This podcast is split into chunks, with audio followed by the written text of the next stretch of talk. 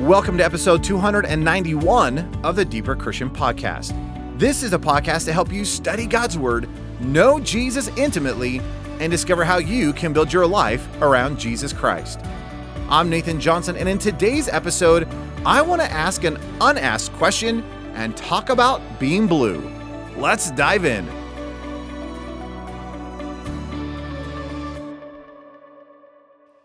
Over the last two episodes, I've been playing messages from two of my good friends and mentors, Eric Ludy and Stephen Manley.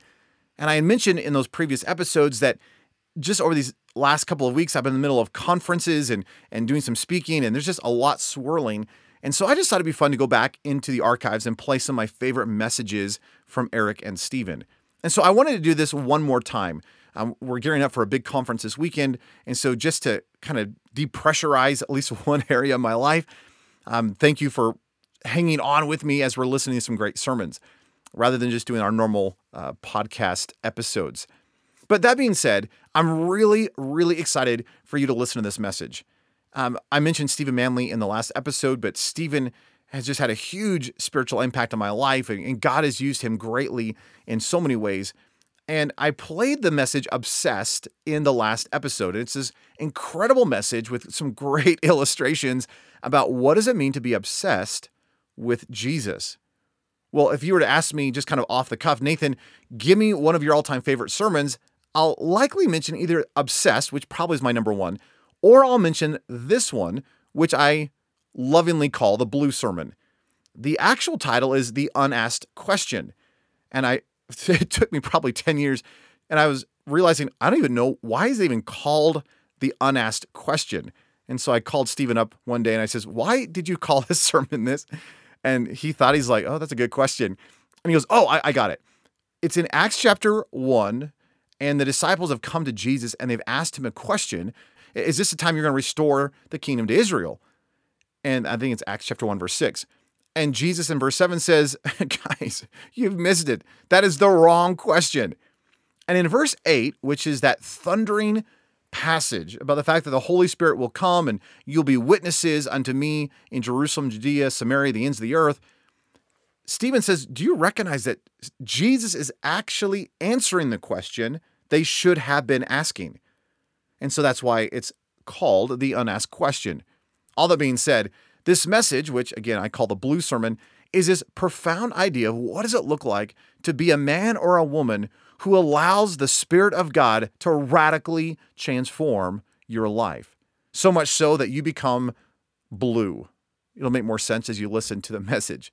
So, without further ado, I'm super excited. So, if you have your Bibles, I encourage you to turn to Acts chapter 1, verse 8, as Stephen talks about this idea of the unasked question or what does it mean to be blue? Into uh, Acts chapter 1, we want to go back there tonight and uh, want to look again at uh, verse 7 and 8, and especially at verse 8 tonight. We'd like to get into the uh, content of verse 8 and actually look at the words themselves. And again, we're going to begin reading at verse 4. You'll remember the context of this whole scene is the resurrection appearances of Jesus. He has, of course, been uh, with them for 40 days, according to verse 3. And he's been spending all of his time talking to them about uh, the things pertaining to the kingdom of God, as it's stated at the end of verse 3. He's given them infallible proofs of his resurrection, 40 days of it. That'd be a phenomenal experience, wouldn't it? Then he gathers them together for the last time. It's the, probably the 40th day, and he's going to have a conversation with them. And as he begins to speak to them, you'll note he says these things in verse 4. And being assembled together with them, he commanded them not to depart from Jerusalem, but to wait for the promise of the Father, which he said, You have heard from me. For John truly baptized with water, but you shall be baptized with the Holy Spirit not many days from now. Therefore, when they had come together, they asked him, saying, Lord, will you at this time restore the kingdom to Israel?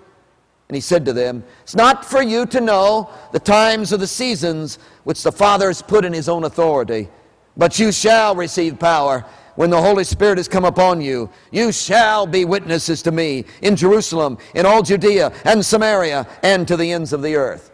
Reading verse 8 again. You shall receive power when the Holy Spirit has come upon you. You shall be witnesses to me in Jerusalem, in all Judea and Samaria, and to the ends of the earth. Phenomenal verse, isn't it? Have no idea or no way uh, to tell you the significance of verse 8.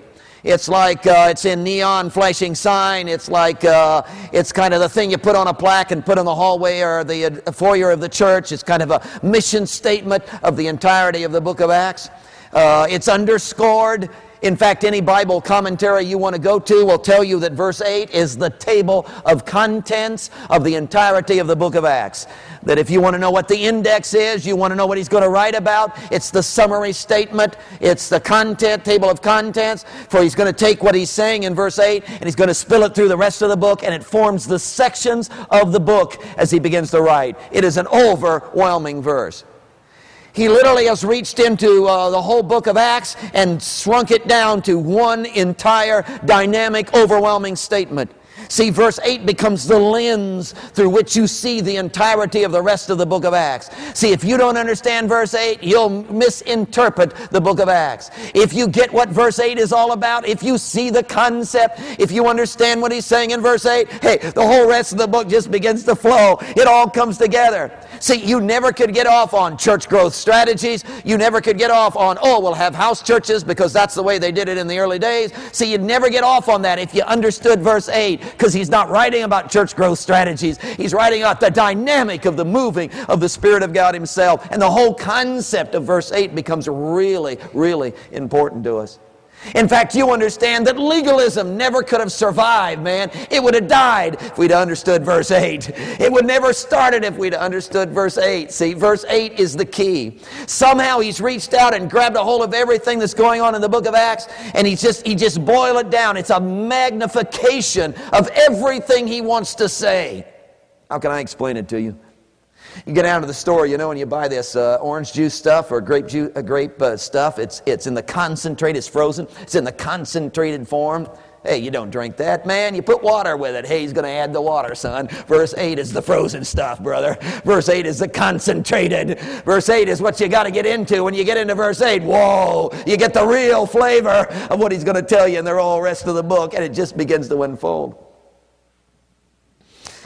The concept. We talked about it last night. What's the concept? Oh, that's easy. The concept is simply a shift from the disciples and what they're going to do to, whoa, God is acting.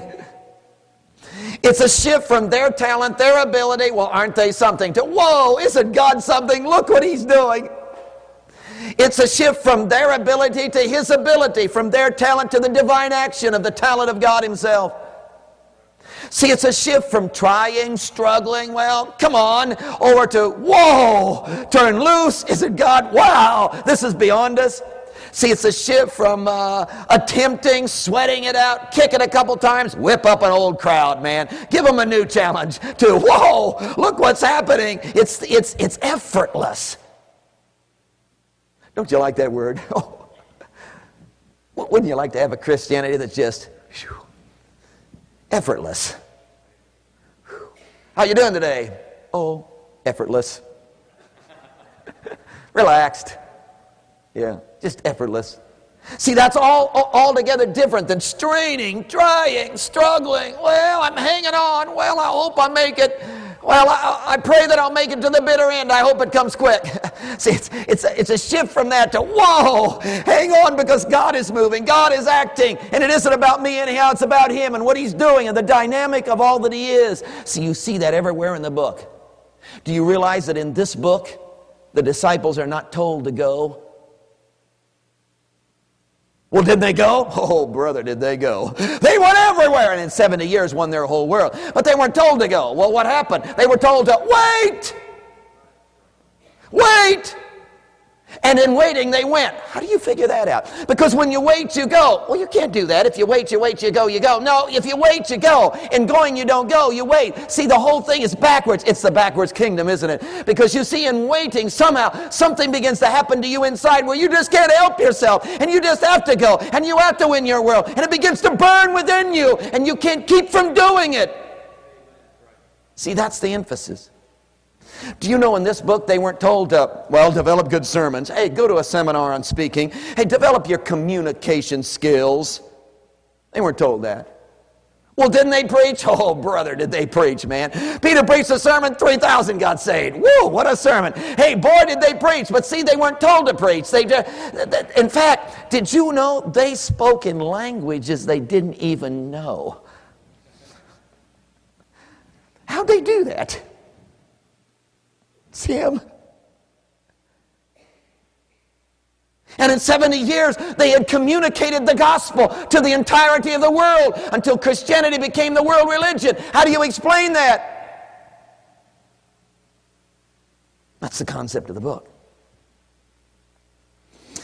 See, they weren't told to do. Oh, didn't they do? Whoa, did they do? They were active, man. They were into everything and every place and everybody. I mean, they were all over the place, but they weren't told to do. See, nobody told them, now organize, get a 501c3 so you can get a tax break. Hey, develop a good parking lot. That always helps. See, they weren't told that, but didn't they do that? Yes, they did that. There's nothing wrong with doing that. It's just that, it's just kind of, it just, well, that was just, that wasn't their focus. It was, well, they did that, but that wasn't, uh, somehow it was him, and it just all began to,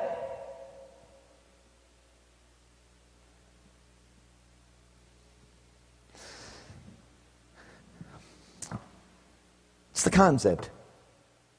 It's verse 8. Wow, what a verse. Now you'll remember the whole thing spills out of verse 6. The question is, Lord, will you at this time restore the kingdom to Israel? Now, you remember the, the focus of the question is on when and now, and Jesus then gives the answer. In verse 7, he begins with, Hey, when and now is none of your business.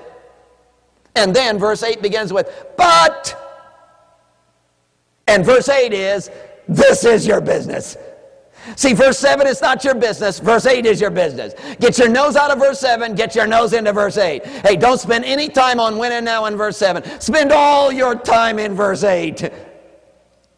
See, pack your bags, brother, move out of verse 7 and camp. I mean, literally move in. Let your whole weight down on verse 8 because verse 8 is where you are to live, not verse 7.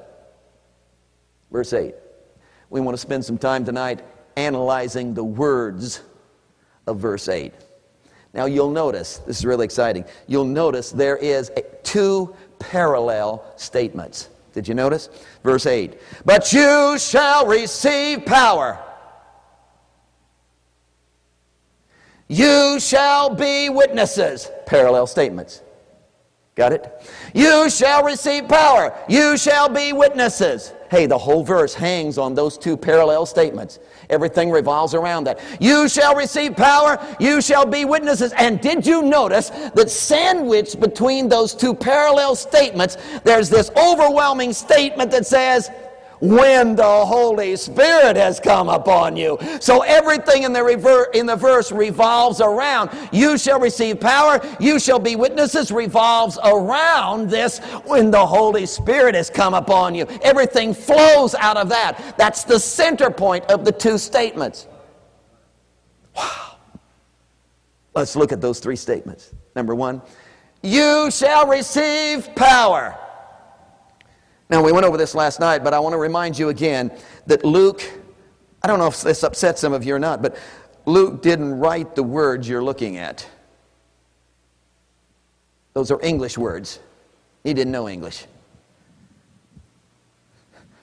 He wrote in Greek. So when you look at the original language of the Bible, you shall receive is one word, one Greek word, not three, one Greek word. And guess what it is? Future indicative. Whoa, this is exciting, isn't it? Future indicative. You know what the indicative means? Simple statement of fact. Hey, not going to argue with you. Hey, this is not up for debate. Put your hand down. We're not going to vote on this at district assembly.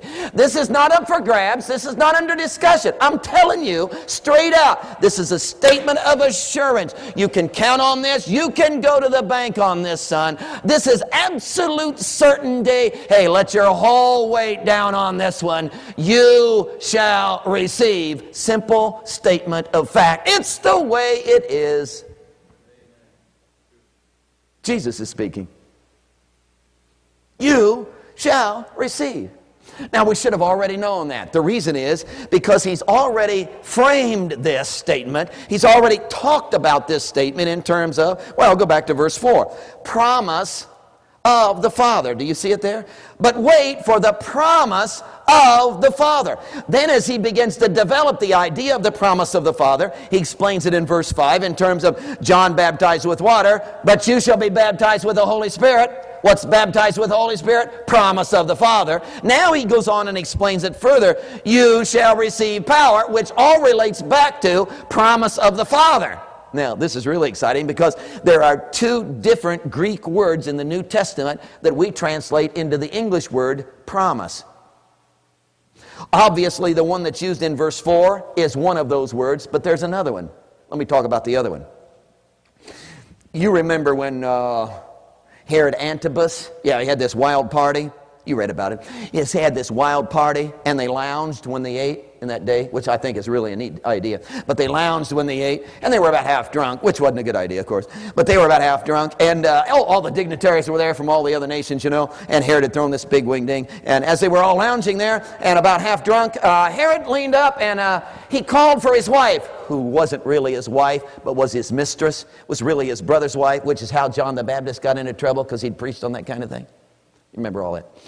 And she had a daughter, teenage daughter. And Herod Antipas leaned up and said, Hey, send your teenage daughter out here and let her dance for us. And if she pleases us, I promise to give up half of my kingdom to her. Promise. Now, that word that's used there is different than this word here. Not the same. See, you look at it in the English, oh, promise of Herod, promise of God. No, these are two different deals going on here, folks. Let me tell you about this Herod promise thing. Herod's promise is, oh, then she came here, remember, and said, What I want is, I don't want half your kingdom. What I want is the head of John the Baptist on a platter. And Herod, oh, he turns green and says, Oh, I don't want to do that. Oh, why did I make that promise? Oh, everybody's looking at me. Oh, peer pressure. Oh, I guess I'll have to. Oh, I don't want to. Oh, this is awful. This will keep me up several nights. And he, he begrudgingly he didn't, he, he had to, he did, well, I guess I promised. See, that's that word. But see, this word that's used here, promise of the Father, you know what this word means? Oh, this word means, I want to. See, this promise of the Father is, I can hardly wait to do this. This promise of the Father is, I'm, I'm strategizing, I'm manipulating, I'm planning, I'm counting, I'm aching, I'm longing, because I really, really want to do this. See, this is not, oh man. No, this is, whoa. See, this is, oh, brother, won't he ever quit? This is, whoopee. Catching on? See, this promise of the Father is, I want to do this for you. This promise of the Father is, I long, I'm sitting on the edge of my seat. I'm just anxious for the very moment I can get this done in your life. This promise of the Father. See, I'm convinced that people don't get saved at altars. They get saved the minute they step out of their pew because God can't wait. See, he longs to give us victory. He wants you to be all you can be. He wants everything he dreamed for you. He wants to pour it. See, God's not teasing us. God's not dangling carrots in front of our nose. God's not, this is not hide and seek, folks. We're not playing some kind of a game. See, God is anxious. God's heart is wide open. God longs to make you victorious. God wants your family to be whole. God longs for you to be adequate. God wants all the strength of his presence to roar through you. God wants you to march in your day with your head high. God wants you to walk in in victory. God wants you to be what you ought to be. God died for God died for that. God wants, see, he's anxious, he's longing. Hey, if you open the door one inch, man, he's going to jam his foot in it. You can count on. Hey, you give him half a chance, he'll make a saint out of you. If you just barely open to him, he's going to be all over you. He desires. Promise. So you're not surprised when he comes and says, statement of fact, man. Hey, you don't need to worry about this. You don't need to worry. He will, he won't, he will, he won't. You don't need to worry that. He will. You shall receive. You can count on it. You can go to the bank on it. I'm telling you. Wow. You shall receive power. Now, again, we're into this framework thing. That is the way you think. See, when I say power, you have a way that you think about power. You have a, you have a, a context. You have, you have thoughts. See, we think in our world, oh, power. Oh, he knows the general superintendents. Oh, power. It's a bad example. Uh, power. Uh, you know, there's power. There's all this power. Uh, so we think in those terms. Now, you're going to have to get out of that because when you come biblically to the book of Acts, the idea of power is altogether different. In fact, here's what's so startling. As you come to the book of Acts and you begin to walk through this, you know what you discover? Power and the Spirit of Jesus are the same. Yeah, the Holy Spirit, Spirit of Jesus, they're the same. In fact, go through the book of Acts. Every place you see Holy Spirit, strike it out and put power there. It works. Every place you see power, strike it out. Put Holy Spirit there. It works because Jesus and the Holy Jesus and, and power, Spirit of Jesus and power are equated. They're equal. They're, they're interchangeable terms. So when we're talking about power, we're talking about Jesus and the fullness of the presence of Jesus living within you and dynamically flowing through you. So they're equated. So literally, he's saying, You shall receive the fullness of the Spirit of Jesus. Don't you think it's interesting that the disciples, when the Holy Spirit came to live in them, didn't say, Whoa, this is a new person. Who's this? We'll have to get acquainted. It was like when the Holy Spirit came and lived within them, they said, Whoa, I know you. And they didn't see any difference between the Jesus they'd walked with for three years and the Jesus that had now come to live within them. Except that one place he was out, the other place he's in. But it was the same person.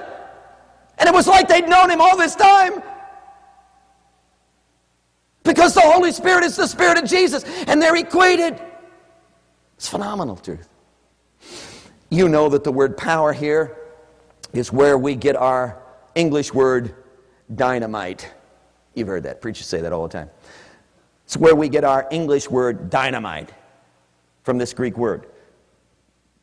And it it by nature, this word, you shall receive power. By nature, it, it's explosive in its nature. It's, it's, it's measurable. I think it's really fantastic because in the gospel writers, in the, in the gospels as they wrote, they, they took this word in reference to Jesus and translated it, mighty deeds I love that.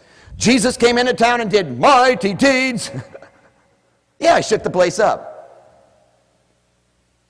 Yeah, we talked about it in the prayer meeting. Jesus comes into town. What does he do? Man, he stomps into a cemetery. Two men filled with demons. Hey, hey, he cleanses those legions. Hey, you're out of here, man. If they go into pigs, pigs run down the aisle, run down the, down the aisle and run into the in, in, into the lake, and, and they drown themselves in the sea, and, and they're and they're and they're dead. Two thousand. There was two thousand. Two thousand pigs floating. Whoa. Of hard to, hard to cover that up. 2,000, isn't it interesting that pigs can't tolerate what people will put up with? 2,000 pigs couldn't stand it, drowned themselves. Can you imagine how the town folks felt? I mean, Jesus comes and holds one meeting. Only got two converts. Cost us 2,000. I mean, our entire budget for the year wiped out. He exploded the place. Why couldn't Jesus just come in and preach like normal preachers and just kind of, you know, and we could yawn our way through it and say, oh, good services. Why does he have to come in and shake the place up? Why does he have to do it? Because, see, it's what he is. It's who he is. It's, it's power. It's, you can't stop him, you see. When he comes, it's explosive in nature. When he comes, it, it disrupts. When he comes, it upsets. When he comes, there, there's disturbance. When he comes, he, he messes things up. When he comes, it's, it's no longer routine. When he comes, it's no longer traditional. When he comes, comes, he, he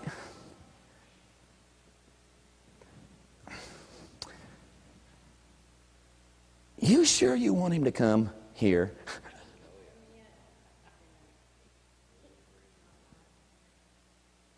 I mean, he's going to make some folks mad. Do you realize that when yeah, you go, down, you go down to Bethlehem, man. Go down to Bethlehem and the surrounding districts, and moms and dads are wailing at the top of their lungs. Why? Two year old boys and younger have just been slaughtered. Roman soldiers came in, grabbed a hold of him by the heel, threw him against the wall. Why did that happen? Jesus has been born.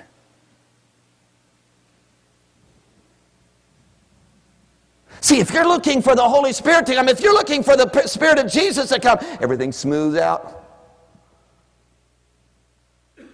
No, it's.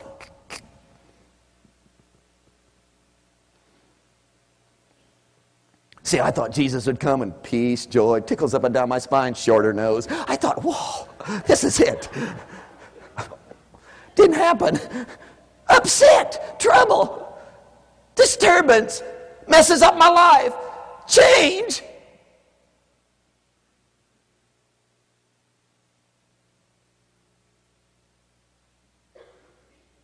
You ready for that?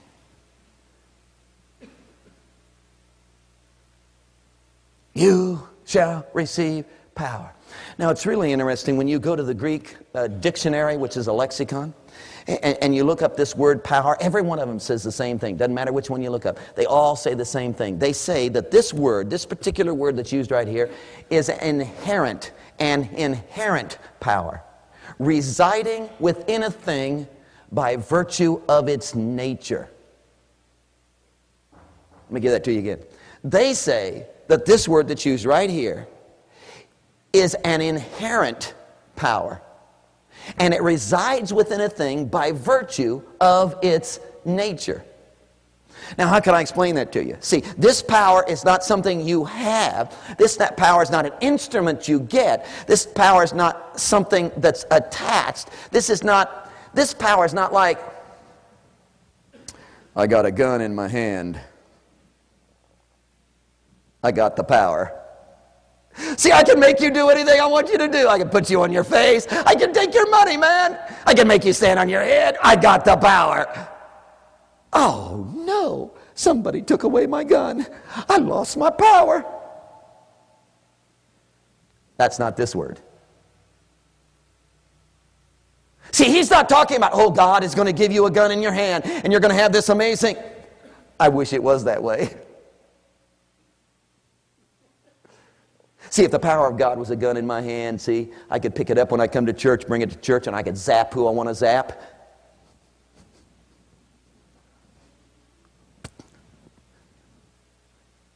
Heal who I want to heal.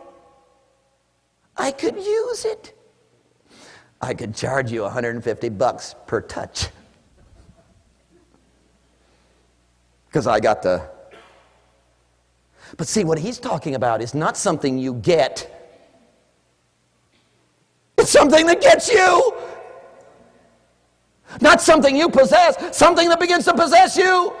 Not something that you can master and control, something that comes and masters and controls you. And what is it? It's Him. Hey, it's Him. And you don't dictate to Him, He comes and dictates to you. And it becomes a part of the very inner nature of your being until it so possesses you that you're under the control and you're being used by this power.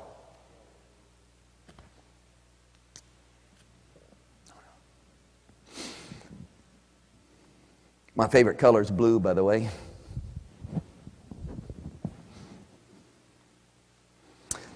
You got this bowl. In this bowl is blue dye. Blue dye. Here's a colorless cloth. Yeah, colorless cloth. You take this colorless cloth and you submerge it into the blue dye. In fact, you poke it down. Hey, you let it soak. Just leave it for a while. It soaks. It's there. Hey, it's just it's just in the blue dye. You know. It's in fact you can't even see it now. And then you reach down and you and you stir it up a little, and, and then you grab a hold of this cloth, this colorless cloth. It's been in the blue dye. You reach down, you pull, you grab a hold of the edges of it, you pull it up, and whoa, this cloth is blue. In fact, it's dripping blue. Now, you correct me, of course, and say, no, no, the cloth is not blue. The cloth is colorless. It's the dye that's blue. I say, no, you're wrong. This cloth is blue. You say, no, you're not getting this. The cloth is not blue. The cloth is colorless. It's the dye that's blue. And I'll look you right in the eye and say, you just try to take the blue out of this cloth. because you see, something has happened. See, the blue dye has so intertwined itself into the fibers of the being of the cloth. The, the, blue, the blue dye has gone so deep. The blue dye has just so become so interchangeable. The blue dye has just gotten all messed up. The blue dye is just so penetrated. The blue dye has just gotten so, it just, this cloth is blue. You can't get it out of there. Well, the cloth is not blue. Yes, it is blue. Well, not exactly blue. It was the dye that was blue, but the cloth is now blue because, well, the, the, the cloth doesn't have the blue dye. The blue dye has the cloth. Can you imagine? God picks me up by my ears and submerges me. Whoa into the blue dye of his presence. leaves me, just standing there, boy. Leaves me in there for a while. And then he comes along, picks me up by the ears, and whoa, this boy is blue. He's blue all over. Well, I'm trying to be blue. No, no, no, no. You don't try to be blue. You're just blue, man. In fact, everywhere you walk, whoa, a little blue left there. Hey, I grab your hold of your hand, say, sorry for the blue. yeah. Hey, rub against him. Whoa, blue all over you, man. Everywhere he goes, there's blue, man. He's just blue, blue, blue. He gets up blue, he goes to bed blue. He thinks blue. He is blue. No, he's not blue. It's the blue that's within him. And the blue is literally, wouldn't it be something to be possessed? That's what he's talking about. You shall receive.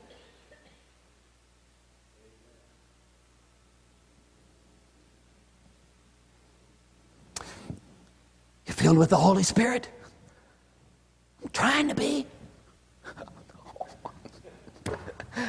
No, no. No, no. Well, I was yesterday.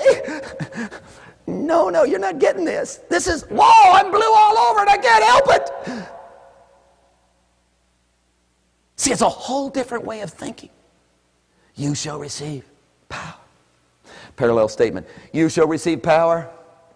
You shall be witnesses. Hang on now. Greek language. You shall be.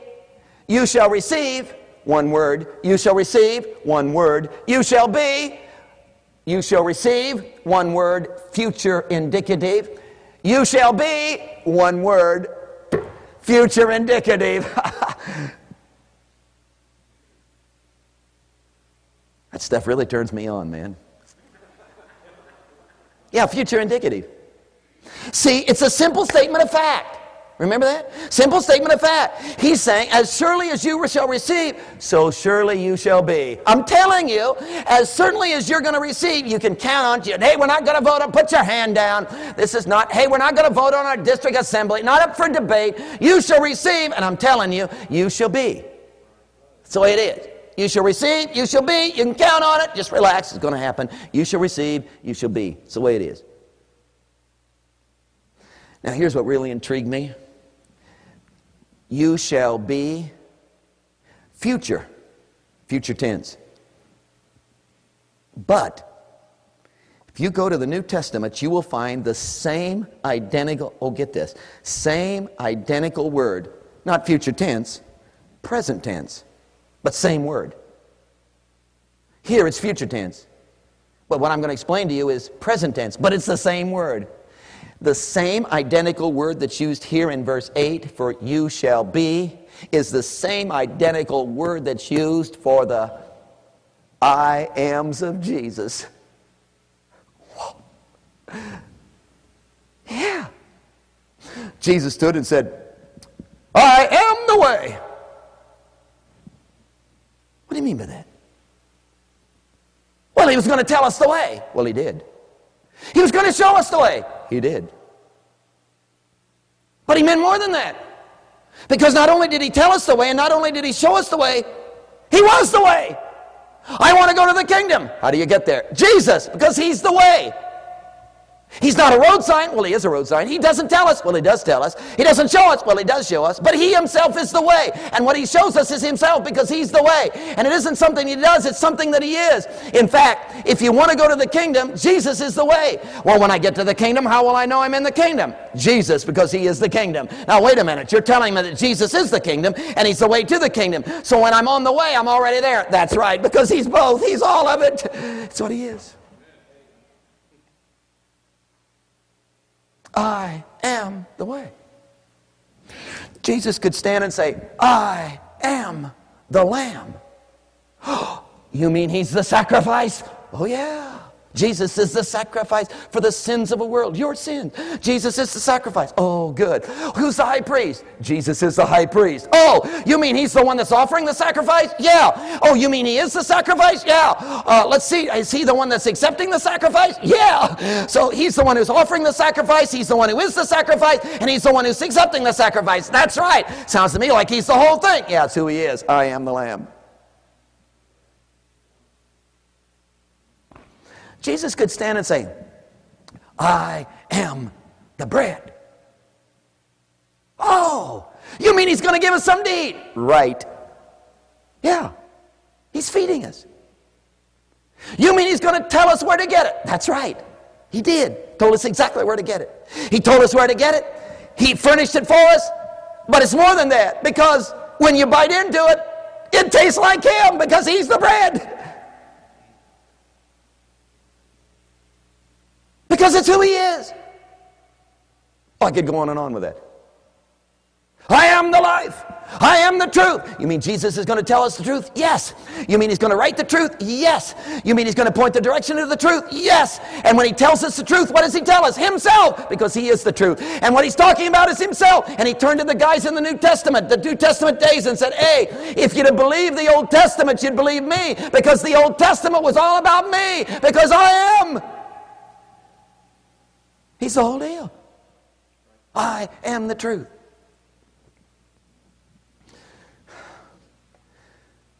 I got a little jealous about Jesus because he has all of these I ams. List them. I am, I am, I am, I am. And I'm glad for him. I want him to have them all. It's good. But I didn't have one. Not one. See, I'm not the bread. I can tell you where to get it, but I'm not the bread. Hey, I'm not the truth. I can tell you a little truth once in a while, but I'm not the truth. I'm not the way. See, I'm not, I'm not all the I ams. He's got all of them. He's got all these I ams. I don't have one. I'd like to have one. I finally got my one right here. I am witness. Oh, you mean you do witnessing? Well, yeah, but that's not what I really mean. Oh, you mean you, you went to a seminar and you learned? Yeah, well, I did that, but that's not exactly what I'm talking about. Oh, you mean you know the four spiritual laws? Well, I do know those, but that isn't exactly, no, it's not. Well, it's I am. I can't help myself. It's just who I am. I not only do witnessing, I not only speak witnessing, I not only act witnessing, I am witnessing. I'm blue all over and I can't help it. You get around me and you're going to get blue, son. I get up witnessing. I go to bed witnessing. I drive down the road witnessing. Everything I do witnessing. I walk into my job witnessing. It flows out of me because it's just, I can't help myself. I'm just blue all over. That's what he's talking about.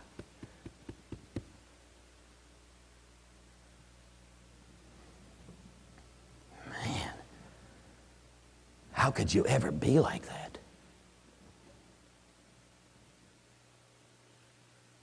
I mean, you'd have to think about it all the time. You'd have to strain and concentrate. You'd have to. No, no. You shall receive power. You shall be witnesses when the Holy Spirit's come upon you. Oh. This doesn't have anything to do with me. Well, you're involved. Well, this is not really my talent. Well, that's right, but you do have talent and he'll use it. Well, this doesn't have to do anything to do with intelligence. Praise the Lord. Yeah, you're right. You can be dumb and still get in on this one. Woo!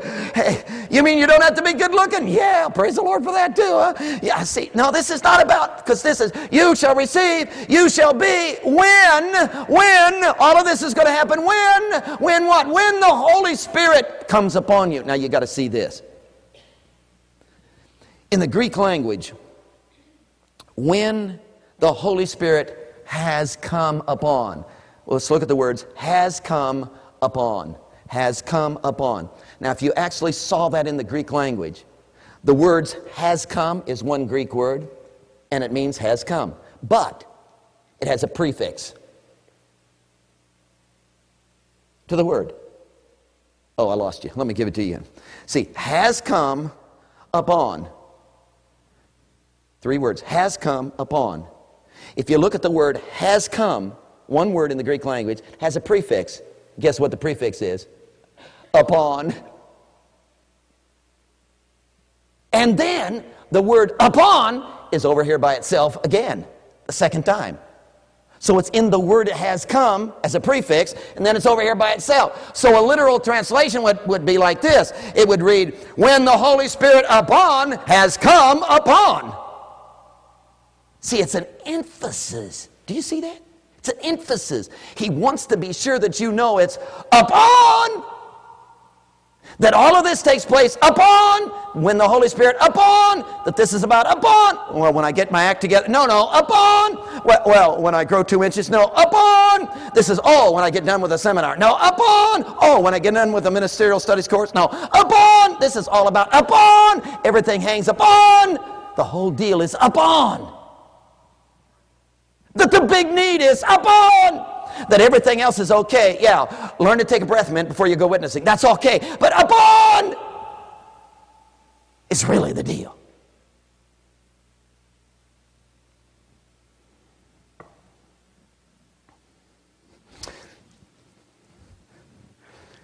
I'm sick to death of the study of personality types. sick of it. Maybe you're into it, I don't know. But I'm tired of it. Personality types. He's a type A. Oh, God could really use him.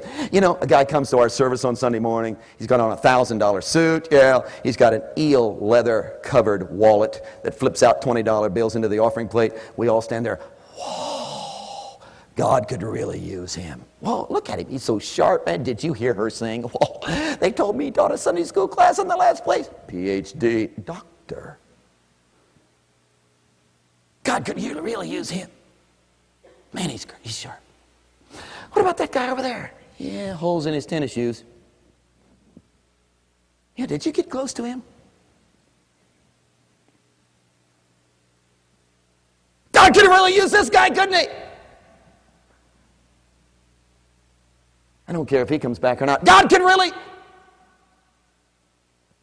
But see, this is not about any of that. This is about upon. Some of you who are over 95 will remember the story. Yeah, short guy from Texas, you know. Yeah, from Texas, man. Had a bandana around his neck, tobacco juice coming out of the chin, out of his mouth, running down his chin. Yeah, little scuzzy, you know. Little, yeah, not too clean. Hey, hat, cowboy hat on his head, man. Fifth of whiskey in his hip pocket. Hey, a deck of cards. Yeah, had a gun strapped to his side. Yeah, and when you asked him what his name was, you couldn't understand him. Why? Because he had this, he had this, he had this lisp, you know. He just, he couldn't even talk, man. Couldn't even talk. He couldn't understand what the guy said. Hey, he was filled, but God took a guy like that how could God use a guy like that? Because it's not about him and it's not about his talent. It's not about his personality. It's about upon. And God took a guy like that, raised him up, and made him Uncle Bud. And he shook a hole in this movement. Because what? This is about a bond. A bond. A bond.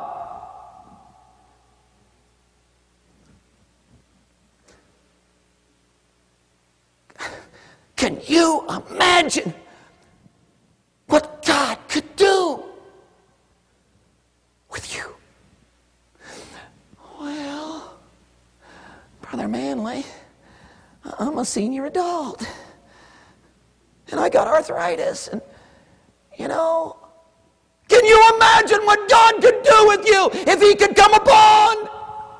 Well, but Brother Manley, I'm a, I'm a teenager and I don't know what I'm doing. Well, that's true. But hey, if God could come upon you, if God could come upon you, think of it. Just think of it. Well, but you don't understand, man. I'm just in the prime of life, son. I got three jobs going and I'm, and I'm already contracting for this other deal. And I, hey, I work 14 hours a day and you don't understand. I got this family and I got, and I got, and I got, you just don't understand what could happen if God could come upon, upon. See, this is a call to the yielding up and the giving up of all reliance on anything except Him.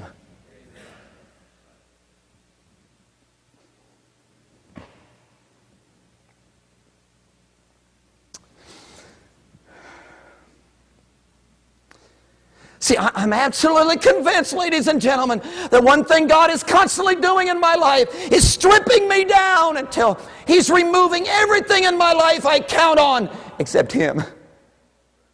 That may be what's going on in our day in the church. Because we're losing ground fast in the evangelical church in the United States.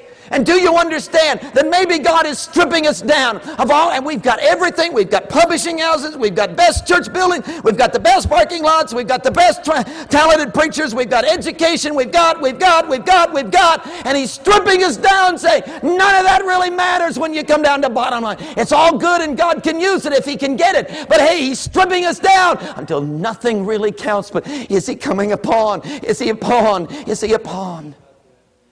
Is He upon?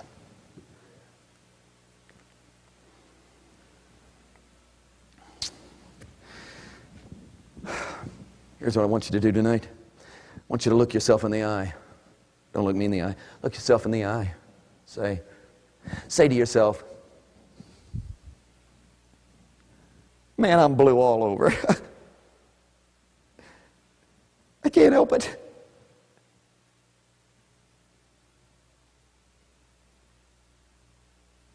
You shall receive. You shall be.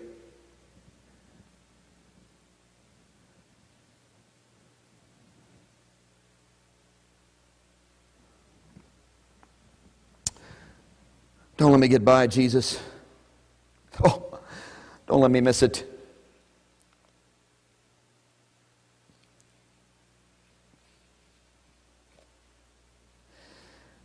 I don't want you as an intellectual fact. Come on, Jesus. I don't want you as an intellectual fact.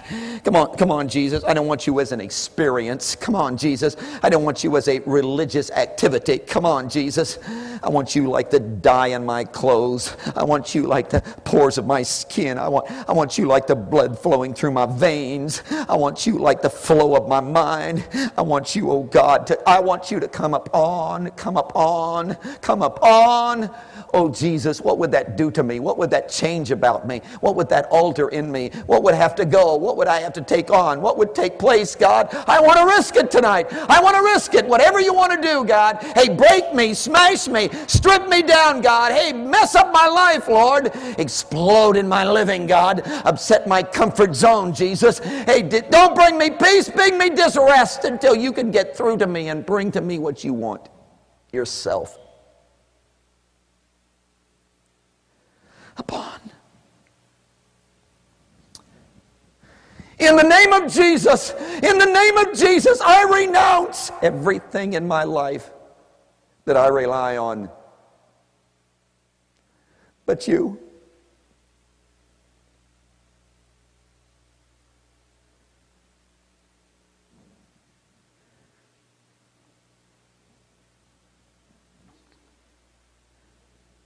Make me blue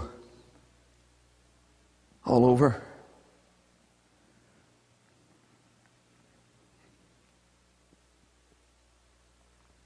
It's about.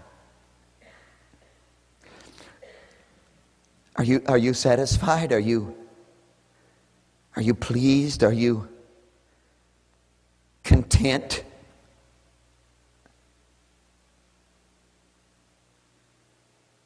With the way He flows in and through and possesses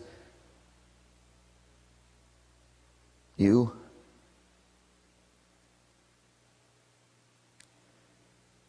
As you look at verse 8, are you, are you, do you, re, do you give forth with a sigh of relief, saying, Oh, yes, that's where I am? Or do you want to say with me tonight, Oh, God, I want to crawl into the depth of this one, God.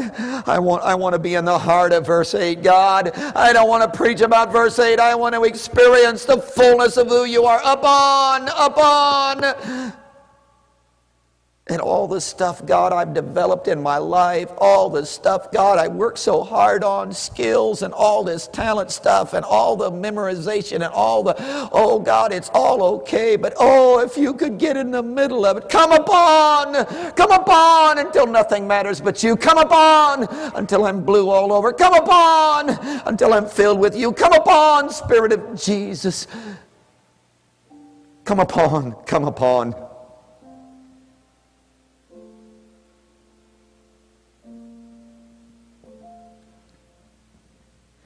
What would happen tonight, oh God, if we had a board that was, oh, you have come upon them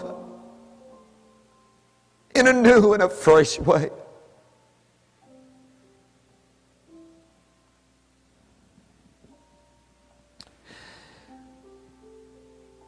Oh God.